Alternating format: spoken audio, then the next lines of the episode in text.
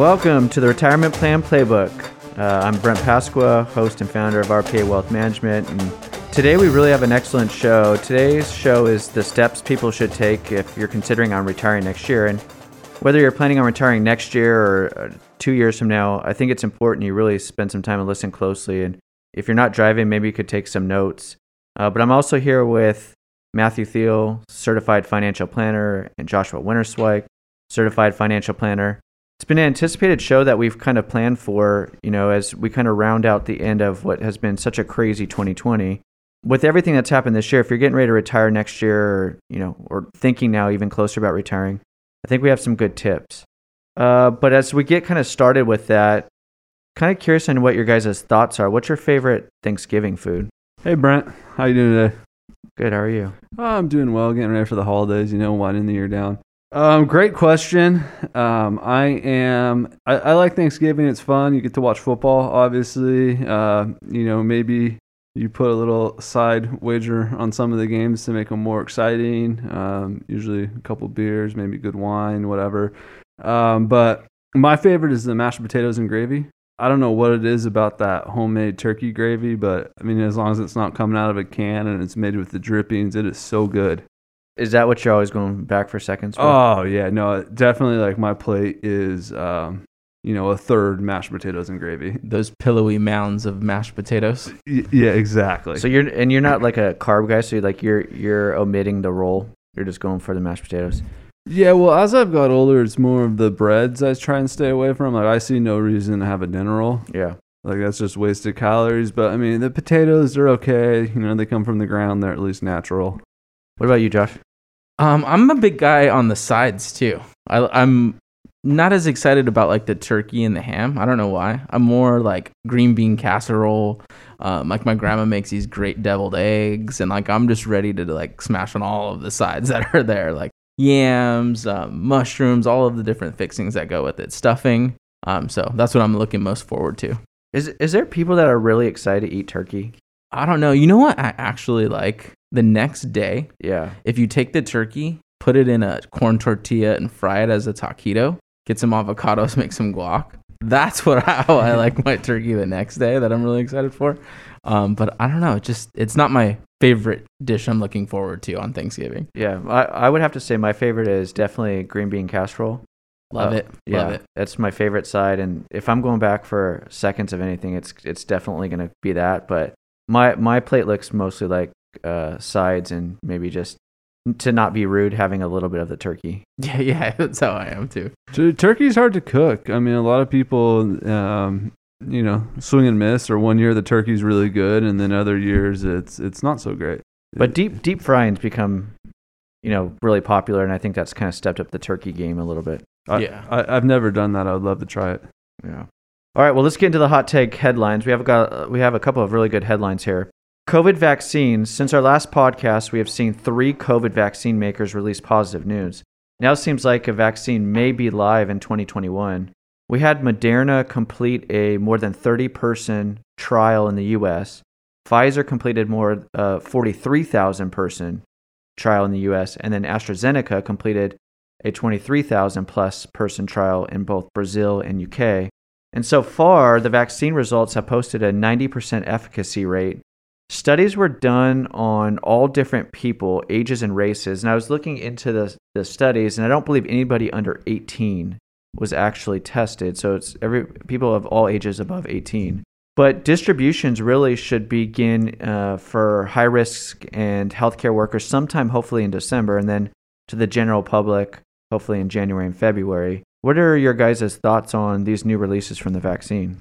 Yeah, I'll go first. It's great to see, um, you know, science, technology, all, all these companies and people working together to get this out um, to keep, you know, the high risk people safe. Um, I'm not going to be one of those selfish people who's, you know, trying to cut to the front of the line. Let's save it for the people who are, are at serious at risk of COVID. Um, the numbers say I am not at risk, so I will, you know, not be trying to cut in line. Right. But yeah, really, really great news. Um, exciting. I agree. I think it's, you know, pretty amazing that how fast these vaccines and how well they're doing, you know, the, we're really not even a whole year into this pandemic and we have three very promising looking vaccines that are going through these trials. So I think it's pretty amazing news. I think it's something to be very excited about. Um, and congrats to these companies for developing them so quickly for us. I feel like there's like three different groups of people here. There's the ones that are rushing out to go get it, and then there's the ones that are kind of let's wait and see what happens, and then there's the like anti-vaxxers who are like I will never actually take a vaccine.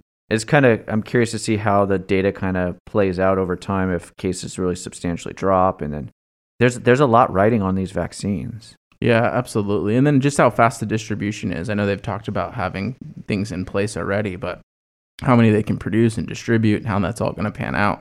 It's going to be an interesting, you know, few months. I, I just hope that people who deserve to get it first should, you know, those are essential workers who've been in the middle of this this last nine months who have taken risk every day, who haven't had the luxury of working from home. I really hope those people, you know, if they want it, they can get it first. Right. Me too.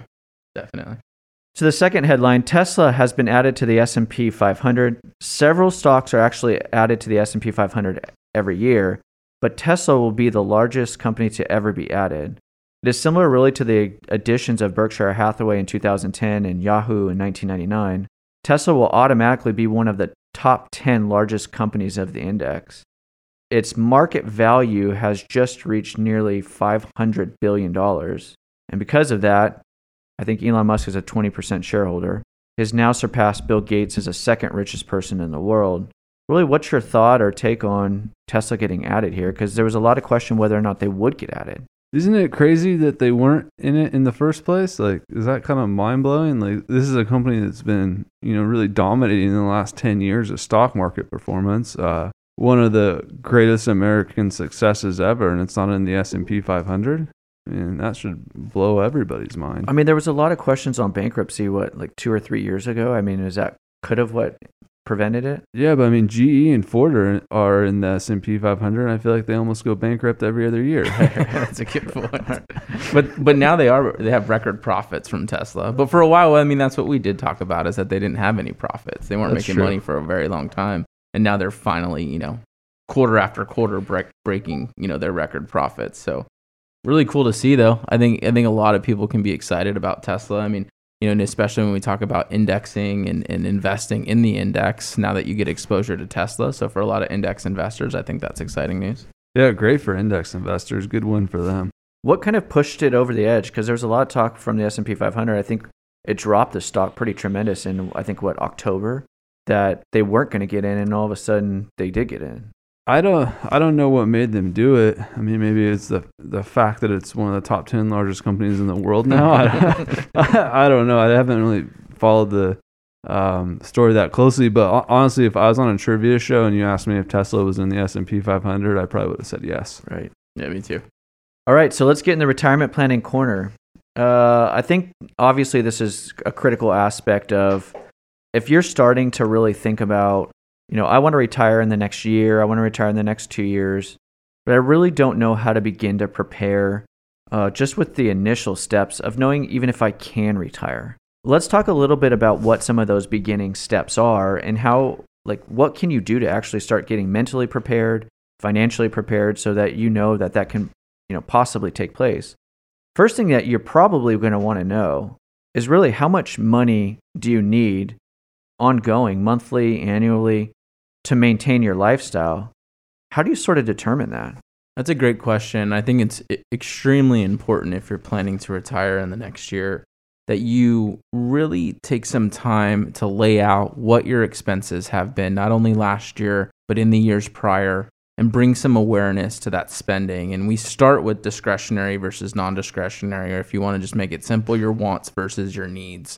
So making sure we calculate how much you absolutely need to maintain that same lifestyle that you're living and then also how much money you need to you know on the extras. So the splurge expenses the you know all of the other expenses that come with you retiring. And let's just say it's upgrading a house or you need a new roof or you need a new car. All of these expenses are going to add up as you enter this new phase of life. You're going to have a, lot of different wants so really, you know, sitting down and determining these expenses, laying them out and calculating them is, you know, just a really great first step um, to starting planning for for that next stage of life. So I guess then, if you're breaking up wants and needs, needs would be your mortgage payment or your grocery bills, where some of your wants would be your luxuries or your things that you don't necessarily require. Yeah, absolutely. Um, that- that's a good way of putting it. Um, needs is pretty much what you need to survive. Want is that stuff you could probably do without. Um, let's throw some some examples for the want bucket. Um, maybe your cable TV, maybe that trip you're planning on going on, that RV, that motorhome. Um, that's probably more in that want bucket than an actual need.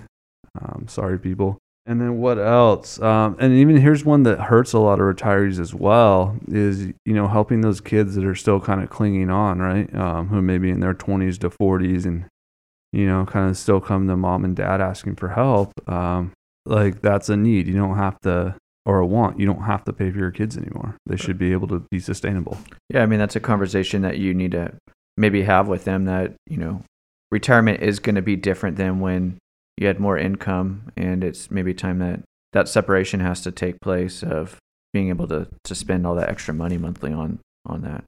What are some steps that people can take to get to that point to really determine what their expenses are? You know, the initial thought would be, you know, you print out your your bank statement, you print out your credit card statement, but that sounds like a really tedious task.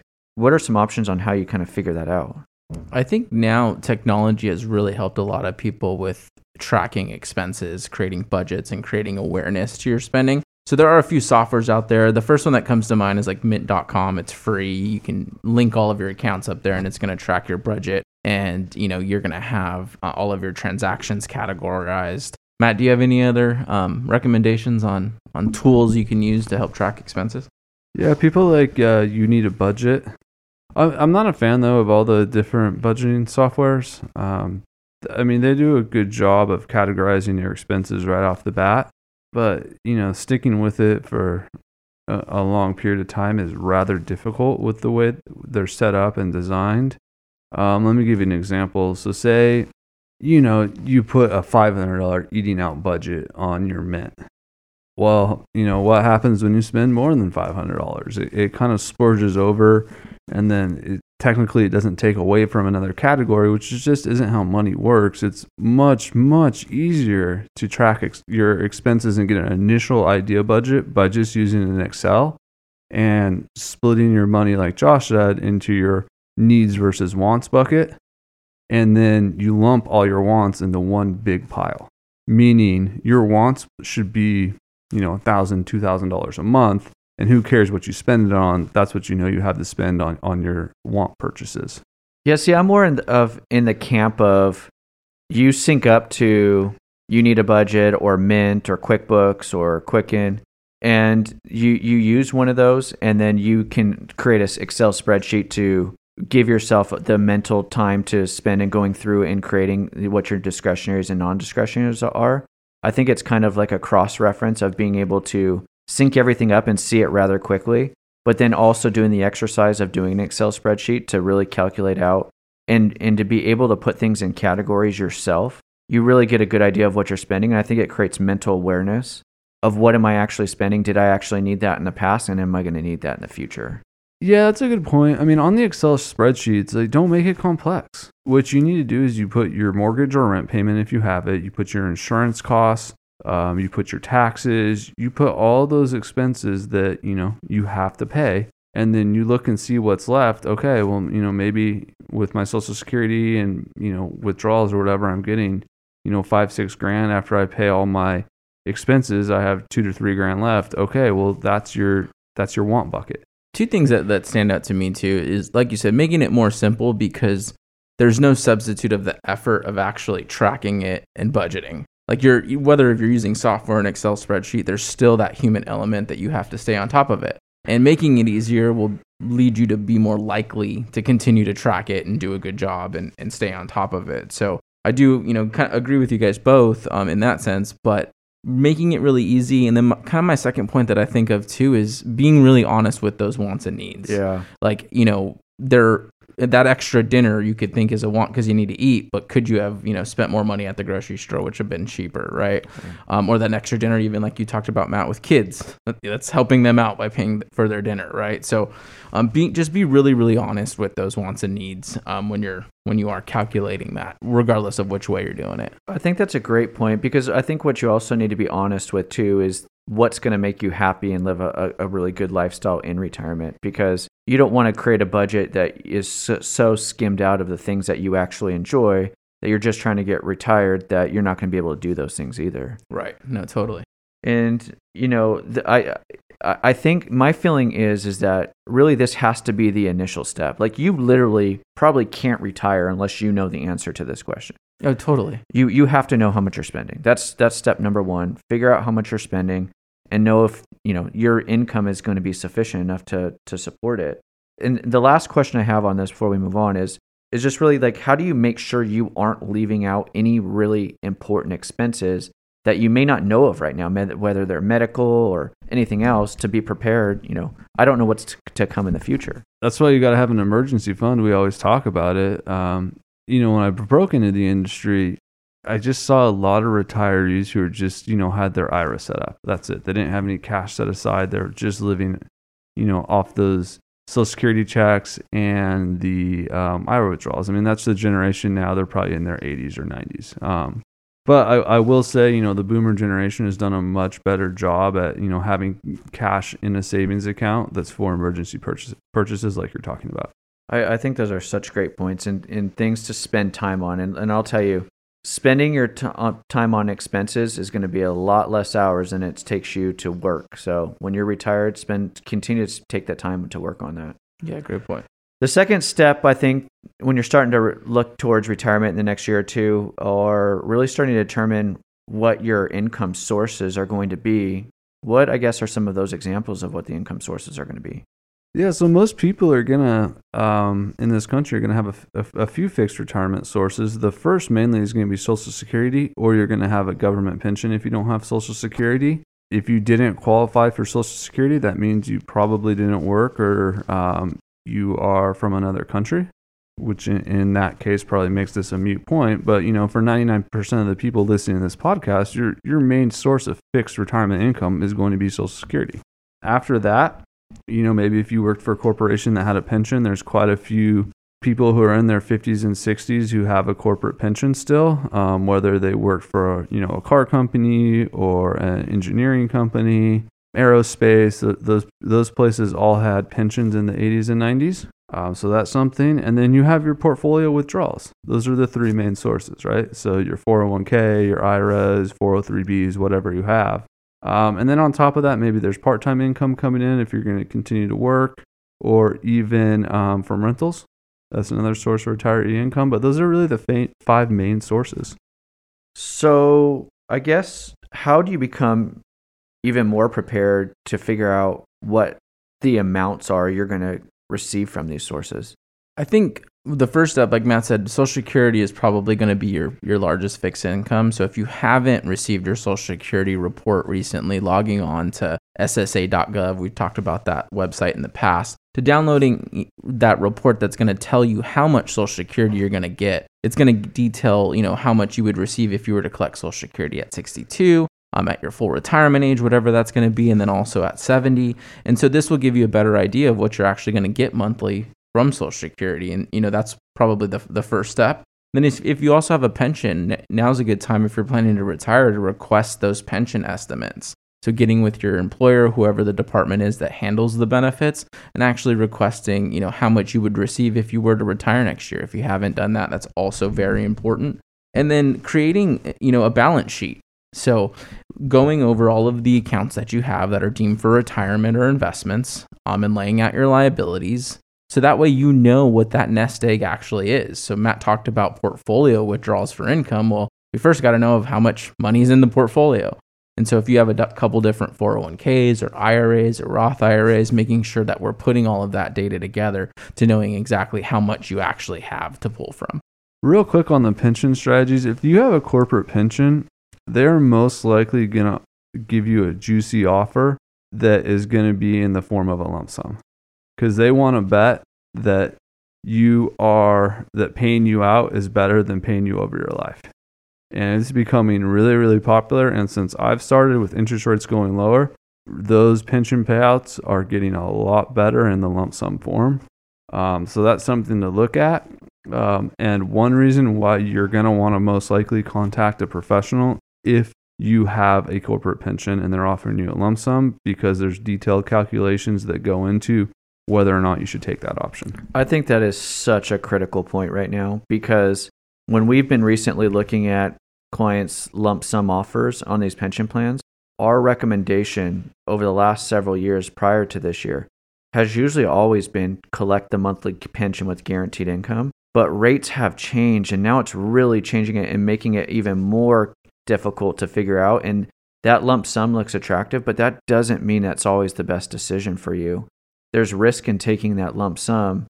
Income that's giving you guaranteed income for life is, is very beneficial. That really should be looked at very cal- calculated and carefully. Yeah, no, I totally agree. But with the climate changing, with, with interest rates low, I think it just puts more emphasis on doing your research and analysis on that decision going forward if you're going to retire.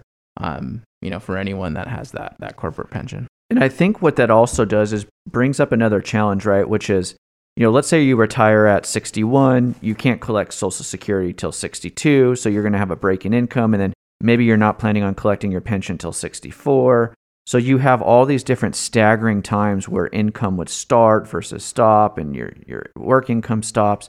How do you sort of plan for these gaps in potential incomes and this change sort of in cash flow? Because some years you're going to require more withdrawals from your portfolio versus others. How do you kind of prepare for that? Well, if you're not, you know, reaching out and hiring a financial planner um, to do it for you, then your probably only other option is to use an Excel sheet and do it year by year, right? and, and target out these income sources and write the amounts you're going to need. Because you're right, and especially in the, in your 60s, your retirement income is going to be very lumpy. It's not going to be the same every year. It's going to be coming from different sources. It's not as straightforward as it'll be in your 70s and 80s. How do we do it when we build it into a plan and a, a client can visually actually see those? Yeah, great question. Um, whenever we're building a plan, we create what's called a, a, cash flow statement or a cash flow report for the client that's actually going to detail when incomes do start and stop. So that starts with your salary and if you're receiving any bonus or any other compensation while you're working. And then it shows you in transition. So let's say next year you're retiring, for example, it'll show your salary stopping, what your estimated income is going to be from, let's say, your social security, your pension, and how much we're project- projected to take from your, let's say, your investment portfolio. So, year by year, over the next, let's say, 25, 30 years, you can see all of the different changes in income projected in your life. And then that way, we're not we don't, we're not guessing of what your income is going to be in year 2021 or 2024. We can actually visually and calculate how much that income is going to be. So way that way, we're more prepared for you know the rest of your retirement. And I think also what is critical with those with Social Security and pensions is you know, if you say, well, I don't know if I should take it at 63 versus 64, we could do a cross comparison what the withdrawals would look like versus one versus the other, getting a higher benefit. There's just so many benefits to being able to see that number, and numbers really don't lie. Yeah, they don't. And then also, like you just said, visually. Like a lot of us are visual. I'm a visual learner in a lot of ways. So being able to see it will just help also make those difficult decisions, like you were talking about. Like when should I be collecting these incomes and at what time?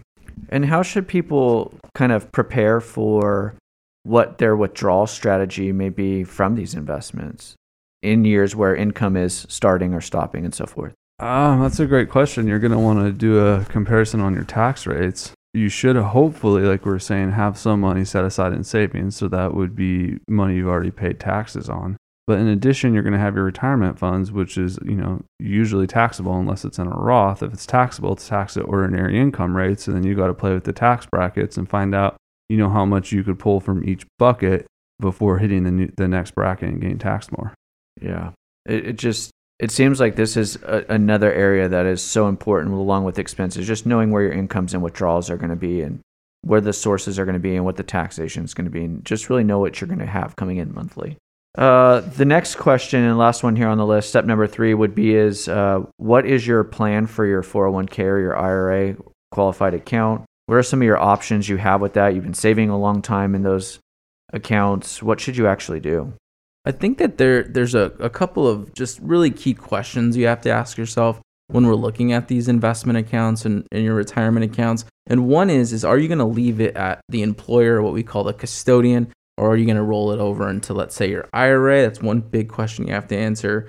Do you want it professionally managed or are you going to manage it yourself? Um, another one is also really important your allocation to stocks and bonds. Like, what is going to be that allocation? Have you answered that question or have you looked into it? And then also within the accounts, are you going to use mutual funds or ETFs? What is also going to be, we just talked about it, what's going to be your withdrawal strategy? And should we be doing any sort of tax strategy like a Roth conversion too before you retire, before you roll it over? And do you have any other company stock? I mean, there's all of these questions that need to be answered before we actually make that final decision on what you're going to do with these retirement accounts. Like if you are getting ready to retire and a majority of your money is in your 401k plan and you call the custodian or the 401k plan and say, you know, I'm looking at retiring, should you just roll your money over with them or into their IRA or if they suggest leave it there, is that is that a feasible option? Yeah, it depends. Depends on the situation. Depends who the company is. Um, if it's one of the more reputable ones, I'd consider it. Most of the time, though, what we see with these 401ks is, you know, it's a especially if you're with a small or mid-sized employer, it's not that great of a plan. So it is going to be more beneficial for you to roll it over to a bigger custodian like a Charles Schwab or Fidelity. Um, they're really the only two that are left in the game. But really, it's a it's a fee comparison. Like Josh said, are you going to manage this yourself, or do you want to hire someone to manage it? You know, we have a, a job and we're in business because people hire us to manage money for them. And there's a reason they do it, and it's because they want peace of mind in retirement. They don't want to be worrying about the ups and the downs of the stock market. They don't want to be glued to CNBC actively managing their retirement portfolio. They want to go out and actually enjoy their retirement. Yeah, and if you start looking at sort of like a three point process that we've kind of created today to see if you could retire, in which there's so many other aspects to doing financial planning, but you start to look at just three point process income, expenses, withdrawals. What you have coming in, what you have going out, and what you're going to need from your savings account or your investment accounts. And then what you're going to need from those investment accounts is going to really determine should you be how much in stock and bonds versus mutual funds and ETFs, and should you leave it at the custodian, and should you have it professionally managed? Should you do it yourself? And should you do Roth conversions? And you know, we we do a whole presentation on withdrawal strategies, and you can start to really get a good idea of based on the amount of money you have, how much you're going to need and how much you're going to be able to take from those portfolios. I mean, if you start to look at and you say, okay, well, I don't know how to answer those last questions by myself, but you want to pick an advisor and who you know you want you want to just know you're going to the right advisor like where would you actually look? Because if i wasn't in the industry i wouldn't know where to look. I'd probably go to my bank. I mean that would be my initial thought or uh, somewhere i see on a commercial on tv Or ask your neighbor. yeah or you know ask a family friend or a family member but i wouldn't really know really where to go. What would you know you guys work in the industry where would you go I mean, I just a little joke. I mean, you could ask the person at your Thanksgiving dinner who has the nicest car what they do, right? no, no, joke. That's just a joke. Um, I I would do some internet research, uh, but what you're gonna what you should ultimately come across is you know how is your advisor getting paid? Are they making a commission from a company or are you paying the advisor? I just have gone through the process of purchasing a home. It's almost done. We're getting signatures done in the next couple days. I tell you what, I would rather play, pay everyone flat fee than this whole commission thing because it's really hard to tell who has my best interest. Um, so I would personally look for an advisor who you could pay a flat fee to and that does not charge commission because you know they are going to be incentivized to sell you the product that gives you the most commission. There's a few different organizations I'd look into where advisors who don't charge commissions, you know, hang, hang a shingle or do business with. Um, the best is NAPFA, N A P F A. There's also the Fee Only Network, um, and those are two sources for fee only advisors who don't accept commissions, who charge flat fees for you to work with. Yeah, and I think you know you we have episodes that we've talked a lot about working with fee only advisors, and it's truly the only fiduciary standard in the industry. You know, because there's no conflict of interest. We don't make any commissions or compensation from the back end. I mean, it is just true, straightforward. The clients compensate you to do a job. I, I think for me, and you could tell me, you know, if you would be different, Josh. I have found myself now, as I've gotten older, going to more of these representation designation areas of other industries. If I need a doctor or if I need any other type of professional, I'm usually going to these boards to find out who's really certified, who doesn't have complaints, who's done a good job. You know, that's where I want my verification from. Yeah, and I agree. I think it's, you know, whenever we're researching, even if it's things we need for our, our business, right? I mean, we're looking at um, hiring someone that does have our best interest, and that starts with, you know, is it experience? Is it designation? Is it, you know, are they helping people? They have good reviews out there and, and doing all of that research. And like Matt said, a couple of those associations, if you are looking for an advisor, are really, really helpful because they give you all of that information about the person and their designations and everything else. So I definitely agree, you know, that research is just going to help you even more. Having someone on your team that has your best interest is just truly important. And I just think when we're always talking about this topic is when that question gets brought up of like how just asking your advisor how they get paid, if there's any sort of confusion or any sort of like you know, you can't understand the explanation, we know there's red flags there, right? And so just that one simple question can really help guide you on picking a right advisor if that's what you're looking for. I think one thing that I think clarifies it and, and should be helpful for a lot of people about like how, how do I actually know that a fee only advisor is working in my best interest? Let me just make one point clear. If a fee only advisor wanted to make more money, they would just go work in a different part of the industry. They'd be a broker, they'd be an insurance agent, they would be an investment advisor that sells insurance. A fee only advisor is the least compensated type of advisor in the industry because there's no commission. And commissions, just like in real estate or any other type of commission world, run wild. And so, if you, why would you trust a fee only advisor? Well, because if that advisor wanted to make more money, they would become a broker. They'd become an insurance agent. They would go do something else in the industry that they can make a ton more money on go check out the designations. I think those are just really great tips, and uh, I'm glad that we brought that up. All right, so let's get into the last part of the show. Uh, let's go into RPA recommends. What do you have for us today? Um, so on Netflix, the new season of The Crown recently came out. You know, it's great. I'm I'm a big Crown fan. If you haven't seen it, um, get caught up on it. It's really it's really cool. It's well done. It's awesome to see you know the history of uh, the Queen of England, and she has had such a long rule. If you really think about it, going back to the, I believe she took over in the the 1940s um, during the war, and has been uh, in in charge of the monarchy of the country ever since. This latest season, they're rolling out. It starts in the 80s, and Princess Diana gets introduced, so it's kind of cool because it's modern, and you know we all can remember it. Um, so fun season, highly recommend it. You started from season one on that show. Yes. Okay. So it's a worth it's worth the watch since season one.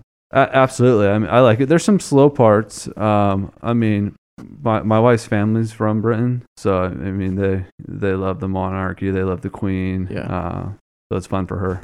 Awesome. Uh, I think I'm gonna go Netflix too. I haven't actually finished the series, so I can't talk about the ending, and maybe next episode I will. But Queen's Gambit. Um, have you started that, Matt? No, I haven't. It was between that and the Crown, and the Crown was hands down the one to start, just because we're so invested in it already. Sure, sure, yeah. And I'm not done with it all, um, but that really good show. Um, and so it's another one on Netflix. Uh, shout out to Netflix for you know giving us some good content through these quarantine days. But Queen's Gambit, good recommendation for a show if you're looking to start one. That's great. That's great. My recommendation for this uh, holiday season would be to get a dumpster. I, I am all about getting rid of stuff, throwing stuff out. If you're not using it anymore, just get a dumpster. It should be on everybody's to do list every six months. Get a dumpster, get rid of as much stuff that you're not using as possible. Because what I had found myself doing over time is, you know, like you want to clean something out, but all you do is actually kind of organize it and clean it and you put everything back. But nothing ever really gets thrown out. You're just really shuffling stuff, right? You're just, you're not actually cleaning. You're organizing it, but you're not actually like getting rid of things. You want to get rid of stuff, you're not using it. Chances are, like Goodwill doesn't want that stuff. They're just going to throw it in the dumpster anyway. If you're looking and being like, oh, I'm going to take this to Goodwill, there's probably a good chance that Goodwill's just going to throw it out. Get yourself a dumpster over the holiday season before you put your Christmas decorations back. Figure out what stuff you're going to use next year, what you're not, and anything else you don't need for the 2021. And let's go into this 2021 season just really kind of starting fresh. It's been a tough year for everyone. I think it's a good year to get rid of a bunch of stuff. You know, my gr- my grandpa told me um, you know, growing up. He said if you don't touch like the item you're thinking about throwing away or the clothes or anything like that in over a year, to throw it away. And I was always like admired like how neat his garage was and his house because he, he lived by that. And that kind of goes along with what you're saying. So it's a good like rule in my mind. Like if I haven't touched it in a year, it's going out. Whether I'm donating, giving away, whatever, but it needs to be gone. Yeah, and I told Matt that as he gets into the, his new house, that if you're not using it or you're, you don't, there's a question mark on whether you're going to use it or not. Chances are, just get rid of it. Don't even bring it there because bringing it there just means it's going to get stacked up, and you don't want to start like that. Yeah, I'm actually really good at throwing stuff away. Uh, but your point goes to another point, Brent. It's a great one for the holiday season. Um, buy people less stuff. Everybody.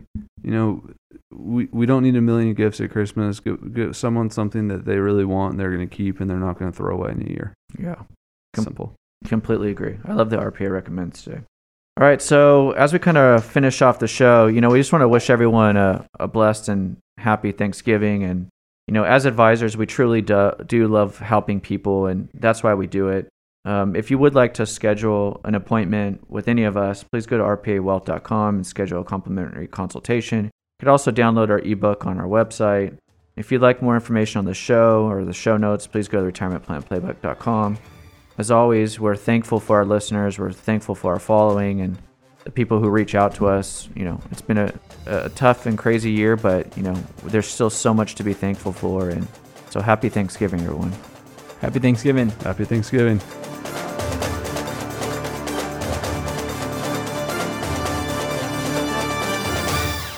RPA Wealth Management is a state registered investment advisor located in Rancho Cucamonga, California. Registration does not imply a certain level of skill or training. RPA Wealth Management may only transact business in those states and jurisdictions in which it is registered or qualifies for an exemption or exclusion from registration requirements. A copy of RPA Wealth Management's current disclosure statement, Form ADV Part 1, containing RPA Wealth Management's business operations, services, and fees is available by accessing the SEC's Investment Advisor public disclosure website. RPA Wealth Management will provide Form ADV Part 2A from brochure and 2B brochure supplement to interested parties upon request. Information provided on this podcast should not be construed as a solicitation or offer or recommendation to acquire or dispose of any investment or engage in any other transaction. RPA Wealth Management does not render or offer to render personal investment advice or financial planning advice through its podcasts. RPA Wealth Management podcasts are intended for information and educational purposes only.